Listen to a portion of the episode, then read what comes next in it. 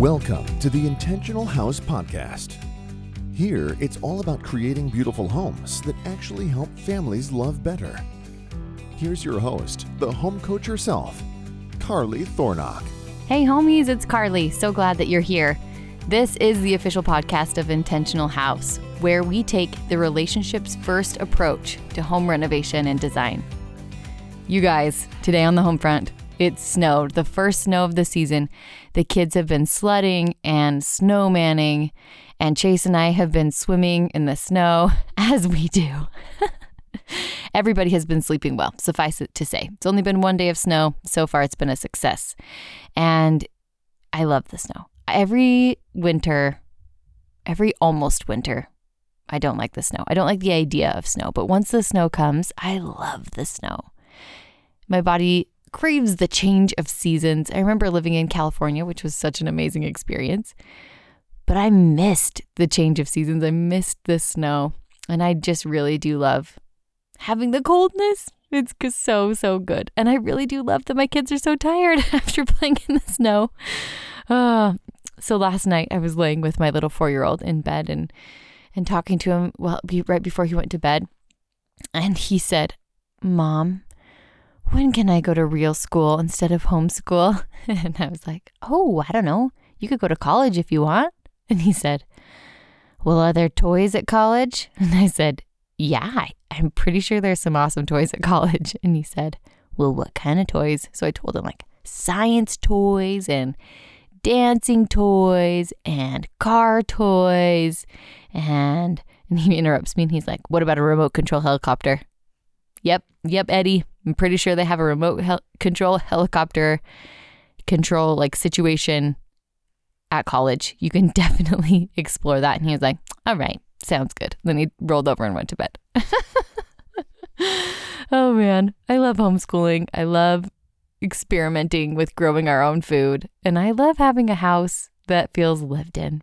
These things feel like really, really precious to my soul. And it's moments like that where I just, I just love it. I love it all. I love that yesterday my kids could just play in the snow all day long. It made my mama heart sing because that's what I would have wanted to do as a kid. And I loved public school. I just totally loved it. So there's just so many ways to win at home. I want to share with you my little lifesaver this week. I've maybe mentioned that when I am working with my design clients, I like to use graph paper.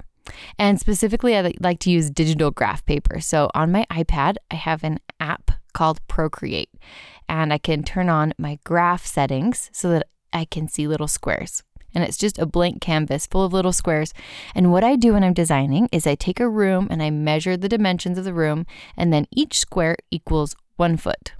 So each square of a room equals each foot of a room equals one square on my graph paper. And from there, I can draw out the dimensions of the room and I can put in furniture and I can make a situation that mimics real life. And I love this. I love this because it saves time, saves money. We don't buy things that don't fit. It gives the client a clear image of what's to come. And I just love graph paper. I love writing on graph paper. I like making mini Excel spreadsheets that aren't in Excel but they're on graph paper just with my pen. I just I just love it all. So that is my little lifesaver and maybe it's nerdy and dorky, but you guys, some good graph paper goes a long way. This might come back to when I was a little girl. My dad always had a pad of green graph paper, like engineering pad is what he would call it. I need to get my engineering pad. And he would bring it over and we'd do math on his green engineering pad. And it's a connection moment for me. As I'm speaking to you right now, I'm realizing that I think I love problem solving on graph paper so much because that's how my dad did it and I feel smart when I do it and I feel connected to him. So, if you are having a problem that needs to be solved, whether it's linguistic, you need to write something, whether it's mathematical, you need to compute something, or whether it's design oriented, you need to draw something, maybe graph paper. Maybe try some graph paper. What's been your little lifesaver? I would love to hear. Shoot me an email, carly at intentionalhouse.com, and ask me all your house questions and share your lifesavers, and I am here for you. Today, we get to talk about why beauty is a worthy cause. This is a fun one for me because at the outset of my life, I was completely obsessed with beauty for beauty's sake. You know, in junior high and high school, I wanted to be an interior designer to create beauty. It was all about the finished product, it was all about uh, being clean and fresh and exactly how we wanted it to be and like defying all odds to create the perfect situation. And I remember thinking about this with like my outfits or with my hair. And I didn't feel perfectionistic or controlling of it, but I sure liked to create things that were beautiful to me. And I think that that's a good thing. And I think that all of us have this innate sense of beauty and what can be and this desire to create something that we find attractive in our lives. That's great. And so, as I continued on my journey of design and came to study families, I realized how messy real life is and how messy amazing real life is. So, I had a hard time combining the two for a very long time. Like, why while I want beauty so badly, why would I pursue beauty if it isn't real? Why would we ever do beauty for beauty's sake? It's just pretend, is kind of what I was thinking. If if it goes back to the intentional house cycle, if only beauty, then we're missing out on life. And if only function and no beauty, then we're missing out on soul almost. And the truth lies in the middle. The truth is that true beauty, it's almost a different word. Like we need a different word to describe deep down beauty that checks all the boxes and isn't just surface level aesthetic. But like true, grounded, rooted beauty is functional, it is meaningful, it is connecting, and it is aesthetic. It's all of those things. And that's what we want to seek after, especially with our houses. Just aesthetic never cuts it. But beauty, deep, enduring beauty, is what it's all about. So, that being said, why would we pursue beauty as a construct, especially including the aesthetic portion of it? Why would beauty for beauty's sake be part of the intentional house cycle? Why is it worth thinking about. And here are, in my opinion, the top five reasons why beauty is a worthy cause to pursue. Number five, beauty opens. I was just talking to a client about how she likes to do crafts with her girls, and they like to color and paint and draw and construction paper and all of those amazing things. The purpose to sit down together to create something together. And when their hands are busy creating, their hearts are open and their mouths are engaged in conversation and they are learning about each other. And she is imparting wisdom to her little ones, and they are telling her about the little messages of their hearts and what's important to them. And there's some amazing connection that comes from the joined pursuit of beauty. When I was dancing in college, uh, the pursuit of beauty was so compelling to me and to my whole team. I mean, there's a whole ballroom dance program at the university that I went to, and we were world championship ballroom dancers. Like, we were good and we were able to create aesthetic well. And it was fun to be a part of something that was so precise and beautiful and intentional. And it brought me a lot of joy. But the amount of time that we spent performing a highly polished routine, like our, our most intense routine is called a medley. And that is all of the dances in ballroom dance. So that's five dances for the standard medley, which are waltz and foxtrot and tango and quick step. And I'm forgetting one. Viennese waltz. Chase just yelled it to me from the other room. and Viennese. And then the Latin team has their five dances that are part of their medley. And the amount of time we spend performing those medleys is seven to 10 minutes. And we probably did that, ooh, maybe two weekends a month. So we'll say 20 minutes a month spent performing those medleys. And we spent, oh, 10 hours a week working on it, two to 10 hours, depending on the competition coming up, depending on the performance coming up. So, the amount of time performing to the amount of time practicing was very, very small. And the same happens when we create beauty. If we are engaged in this process of beauty opening our hearts, then the practicing of the beauty is going to take most of our time. And the things that happen as we engage in creating beauty are going to be far more impactful and far more memorable than having the outcome, just like with our dancing. So, with my client that I was telling you about, as their hearts are being opened and they are sitting down together for an hour a week, intentionally creating beauty, doing their art time, uh, the time that they are spent creating, an hour, maybe two if it's a big project, to appreciating the artwork, like the creation is heavy in, in the ratio. So the whole process is what's most valuable, right? The creation of beauty in and of itself, the heart opening process we go through to create beauty is compelling. It is important. It is essential. Number four reason why beauty is a worthy cause. Since beauty is subjective, when we create beauty, we create something for ourselves. It's a gift that we can give to ourselves in a way that nobody else can give us this gift. We can give each other beautiful things, things that we deem beautiful, that we deem beautiful. I could give you a huge bouquet of flowers that when I was at the shop, I thought were just stunning. And you could probably appreciate them. But what is stunning to me may or may not be stunning to you. And we see this with people, right?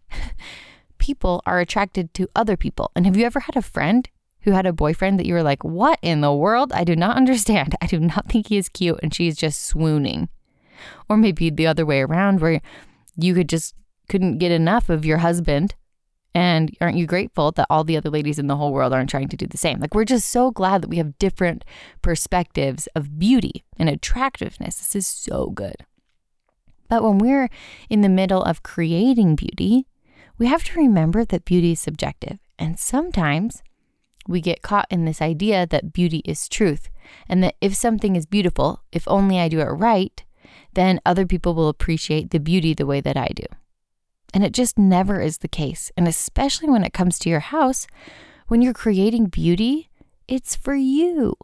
And you are the primary recipient of this beauty.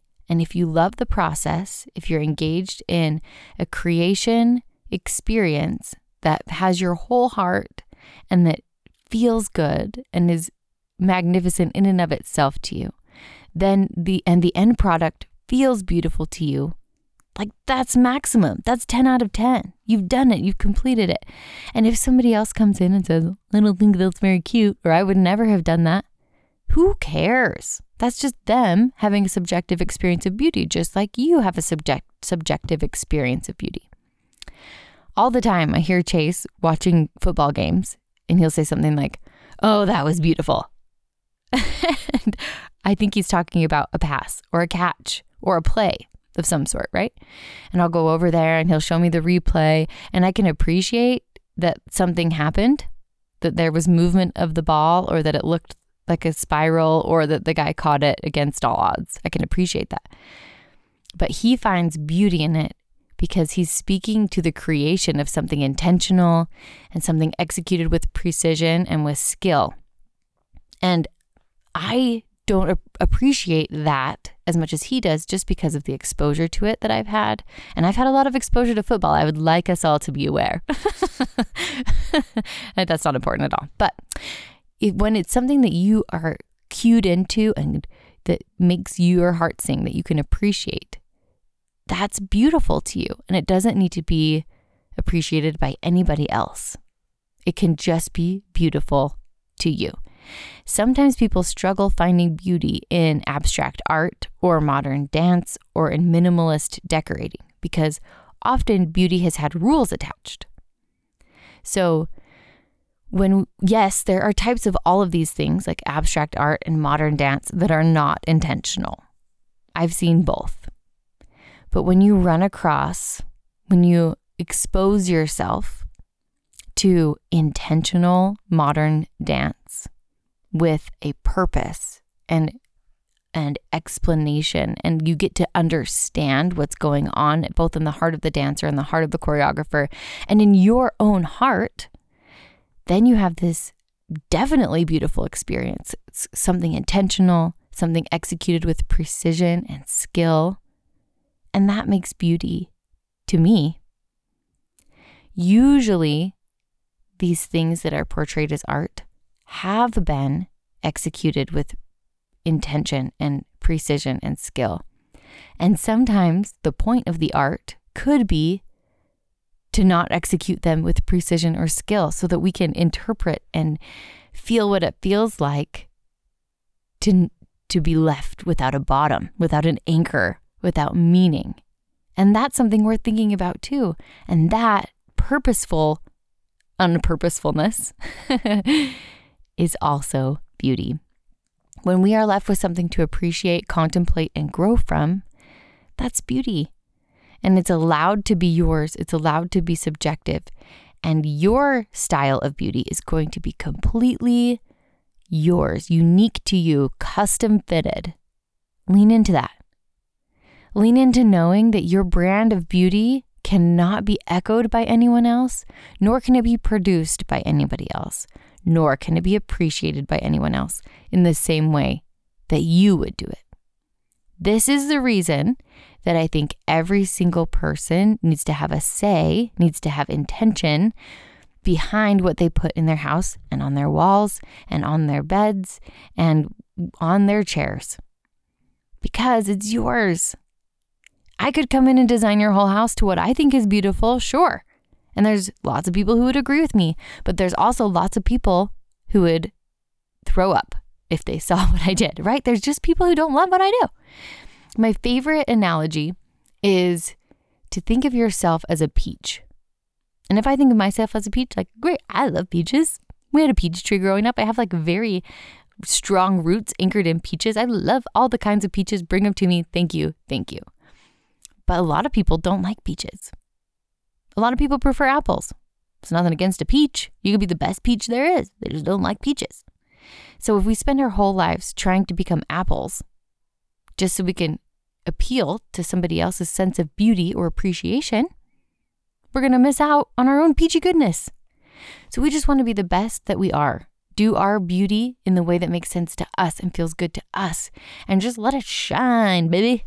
And not worry about what anybody else really thinks because, you guys, it's so beautiful that we're different. The world is beautiful because we have peaches and apples and oranges and asparagus, right? The, the world is beautiful. But if we were all just trying to be the same thing, then the whole world's beauty is lessened. Okay, number three. The number three reason beauty is a worthy cause. Beauty is natural. To me, as close as we can get to nature, um, opens up our biological and psychological and emotional experience, I think. So, what's more natural than a sunset or a forest or a lake view in the early morning hours? What's more beautiful than flowers in springtime or a summer thunderstorm? Beauty has this crazy ability to remind us both of our nothingness in the world in the most wonder filled sense. We see how small we are when we look up at the beautiful stars above us. But also, beauty reminds us of our importance. As we have the power to create and learn and produce and appreciate, we are such an important component in beauty. Without a beholder, is something beautiful? So, as we behold beauty, we are reminded of our role in nature and how we can create and how we are both at the exact same time nothing and everything.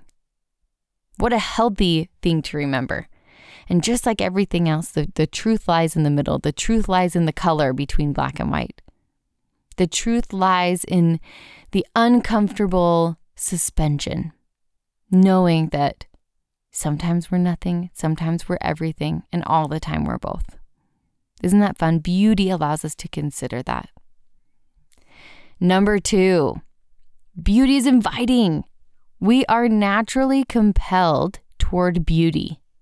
Beautiful houses, beautiful hairdos, beautiful scenery. There is a science of beauty, like what makes something more pleasing to us than other things. People have studied this for ages, and it has something to do with symmetry and color balance, cohesion, dimension. And this is what people look to designers to deduce for them. This is the purpose of the interior design industry is please come create something scientifically beauty beautiful in my house.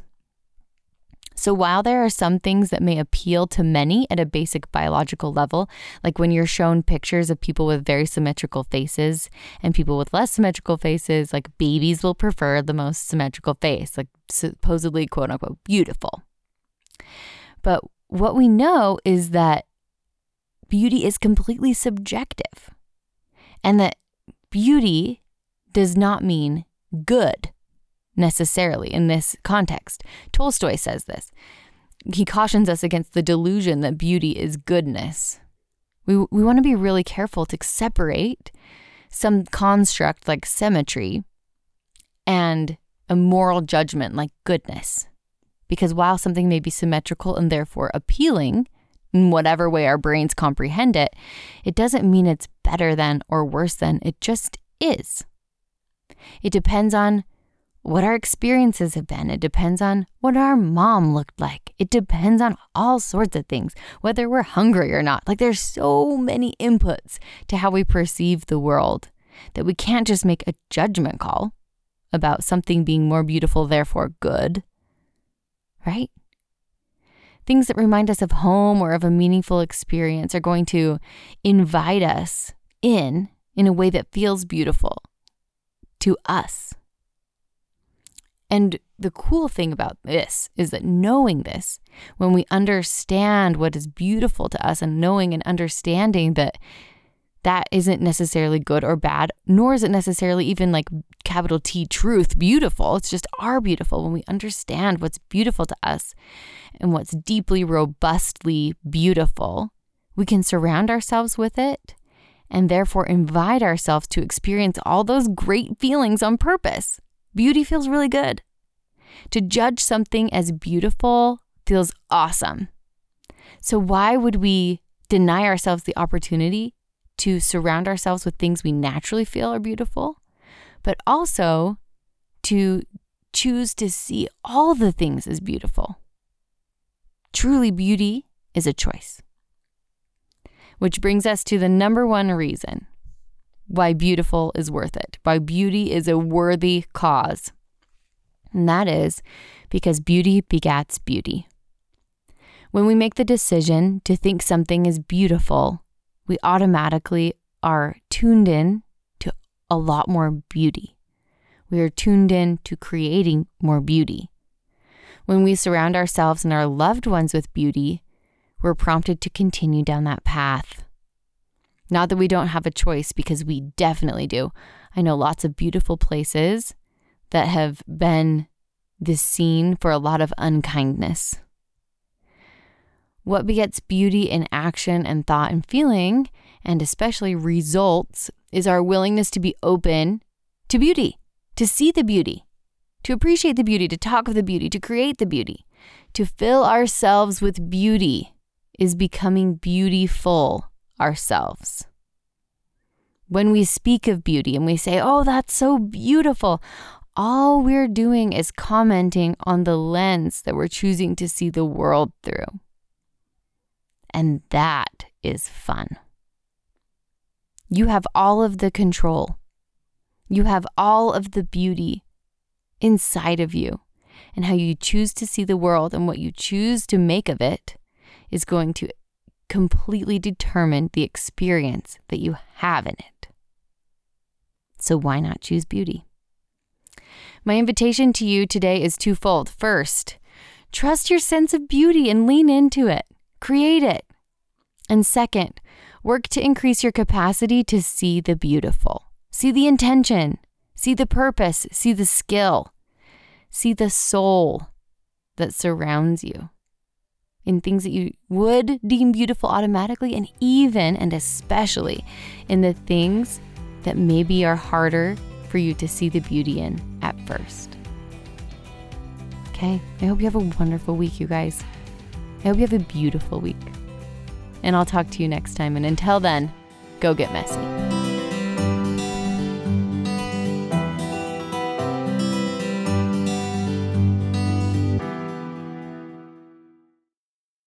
Hey, do you just love this podcast?